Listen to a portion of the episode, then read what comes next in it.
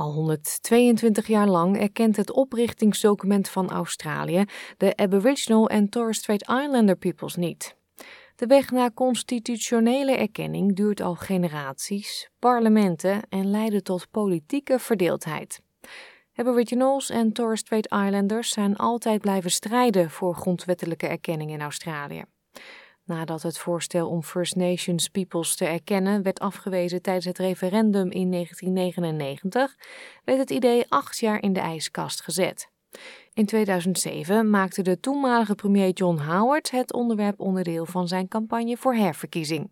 If I'm re-elected, I will put to the Australian people within 18 months a referendum to formally recognise Indigenous Australians in our constitution. Maar het was Kevin Rudd van Labour die de verkiezingen won.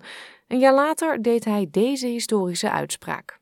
For the pain, suffering and hurt of these stolen generations, their descendants and for their families left behind, we say sorry. In 2010 richtte de nieuwe regering van Julia Gillard een deskundige panel op voor constitutionele erkenning. Wetgeving om de steun voor een referendum te herzien werd in 2013 aangenomen met steun van twee partijen. Gillard hield destijds een gedenkwaardige en ontroerende toespraak. No gesture speaks more deeply to the healing of our nation's fabric than amending our nation's founding charter. So I commend this bill to the House. Toch werd er geen referendum gehouden. Een ontmoeting met indigenous leiders in 2015 resulteerde opnieuw in een belofte voor hervorming van de grondwet. Dit keer kwamen de woorden van de toenmalige premier Tony Abbott. Uh, I would feel that we had not lived up to our uh, high expectations and we had not quite been our best selves if we weren't able to do this in the next term of parliament. Twee jaar gingen er voorbij voor een historische bijeenkomst in The Red Center, resulterend in de Uluru Statement from the Heart. Het riep op tot de oprichting van een First Nations stem verankerd in de grondwet. Het voorstel werd niet onderschreven door de toenmalige premier Malcolm Turnbull of zijn opvolger Scott Morrison.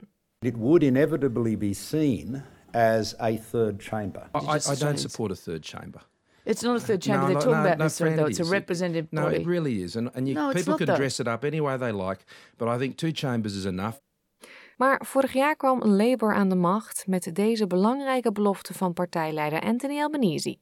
I pay my respect to their elders, past, present and emerging, and on behalf of the Australian Labor Party, I commit to the Uluru Statement from the Heart. De regering heeft deze week de formulering van de referendumvraag van de Voice to Parliament bekendgemaakt.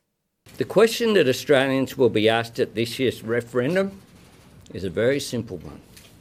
It will read A proposed law to alter the Constitution to recognise the First Peoples of Australia by establishing an Aboriginal and Torres Strait Islander voice. Do you approve this, this proposed alteration? That's the question before the Australian people. Nothing more, but nothing less. Voordat Australiërs aan het einde van het jaar hun zegje kunnen doen, zal het parlement zich buigen over het vraagstuk. Dit was een bijdrage van Alex Anifantis en Sarah Tomewska voor SBS Nieuws. En deze werd vertaald door SBS Dutch in het Nederlands.